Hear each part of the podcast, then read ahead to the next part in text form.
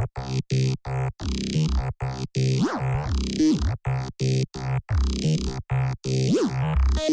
you.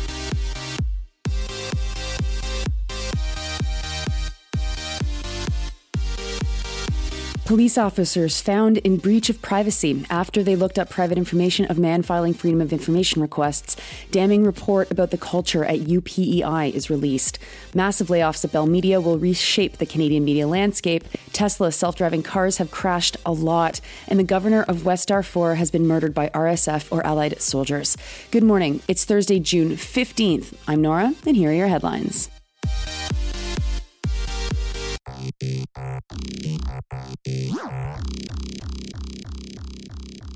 First to British Columbia, where the province's Office of the Information Privacy Commissioner has found that three police officers at two different departments have violated the privacy of Stephen Harrison.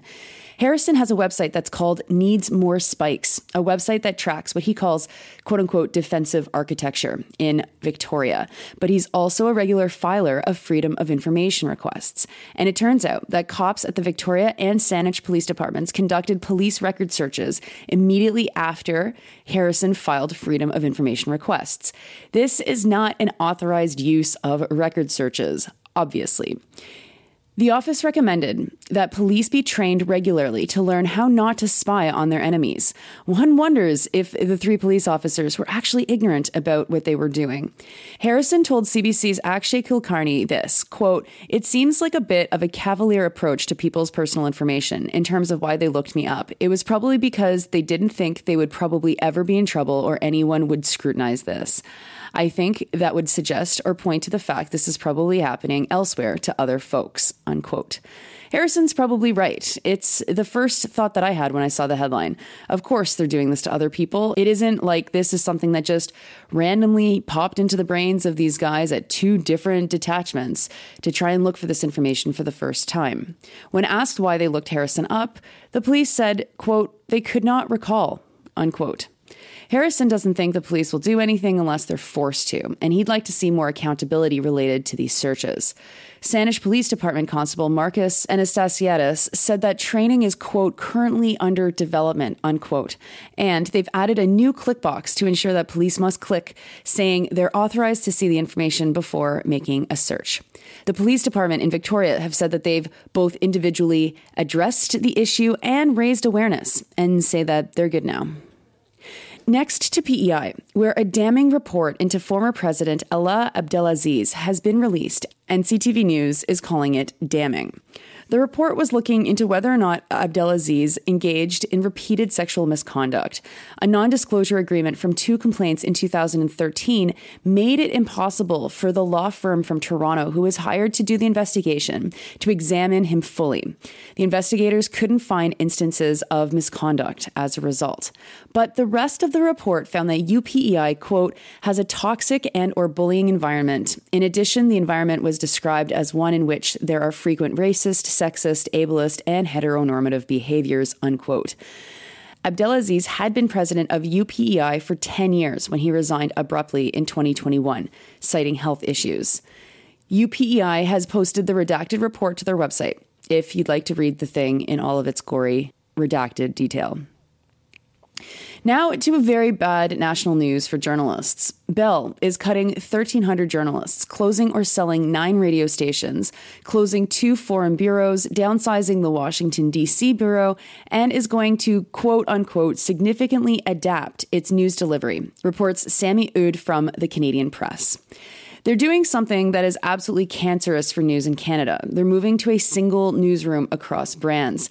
The company claims that they can't continue to operate with so many different brands. Bell owns CTV, BNN, CP24, and many local TV and radio channels. The problem when you start consolidating news is that people check out because they can tell that the news is all coming from Toronto. It's very cynical, and it's exactly what drives misinformation because people feel like they're being lied to. The layoffs represent 6% of the workers at Bell Media. News loses money, and Bell has been absorbing a loss of $40 million from news each year. Radio stations have lost half their profits since the pandemic started. CTV News has the widest offline reach of Canadian media, says a Reuters Institute report, making these cuts even worse. There are a lot of folks who are out as a result of these layoffs. Tom Walters, CTV's Los Angeles bureau chief, is gone as well as Daniele Hamamdjian in London, Paul Workman, their chief international correspondent, Joyce Napier, their Ottawa bureau chief, Glen McGregor, also in Ottawa, Rosa Huang, the executive producer for CTV National News, is out, and so too is Molly Thomas from W5. Of course, there will be many more. The fact that so many high profile and long standing journalists have been axed is a very bad sign for the kind of journalists that this new entity plans to create. It's also a good reminder that it doesn't matter how long you've worked for someplace or how good you are, you could be on the chopping block if corporate decides they don't want you anymore. Now, it's really important to look at Bell's balance sheet to get a sense as to why they're doing this. Sure, news doesn't make money, but news hasn't made money for a while now. Bell, however, is still making money. Bell is not financially struggling at all. In 2022, Bell's net earnings increased 1.2% to 2.9 billion dollars. All right. $2.9 billion net revenue last year alone. And Bell Media's digital revenue, quote, rose by 46% in quarter four, contributing to 4.7% higher media revenue as advertising revenue grew 3.8%. This is probably the biggest slap in the face that Bell is just doing this because they want to make more money, which, of course, is why there's no future in corporate media. Next, an investigation by Prospect.org in the United States has found that Tesla's testing of its self driving cars have caused at least 17 fatalities and 736 crashes. About a quarter of the fatalities were motorcyclists. Journalist Ryan Cooper has deduced, based on what he's found about the fully self driving crash rates of these cars, might have quote, a fatal accident rate of 11.3 deaths per 100 million miles traveled. The overall fatal accident rate for auto travel is 1.35 deaths per 100 million miles traveled in 2022. That is more than 10 times. Teslas account for 91% of all self driving related crashes, per data from the National Highway Traffic Safety Administration.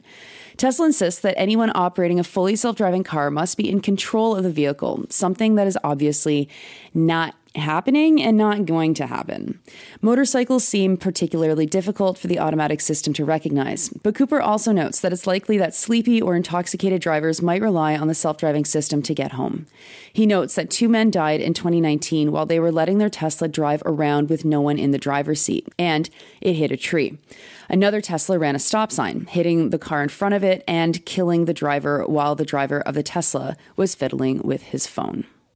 And finally, Khamis Abakar, the governor of West Darfur, has been abducted and killed by an armed group. He had just accused the RSF of genocide on Al Hadath TV. He'd said that Sudan needed international help as civilians were being killed, quote, randomly and in large numbers, unquote. There are fears that this will ratchet up the violence between RSF and Sudan's government forces. Reuters has reported that two government sources are saying the RSF was responsible for his murder. The RSF has not yet confirmed it, though. RSF fighters have killed and wounded hundreds of people in the capital of West Darfur, El Geneina.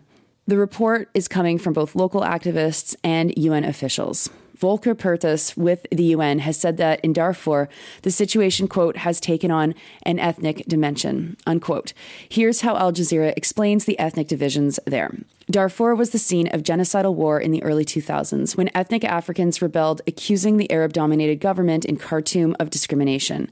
Former President Omar al Bashir's government was accused of retaliating by arming local nomadic Arab fighters, known as the Janjaweed, who targeted civilians. Millions were displaced, and an estimated 300,000 were killed in attacks attributed to the Janjaweed fighters.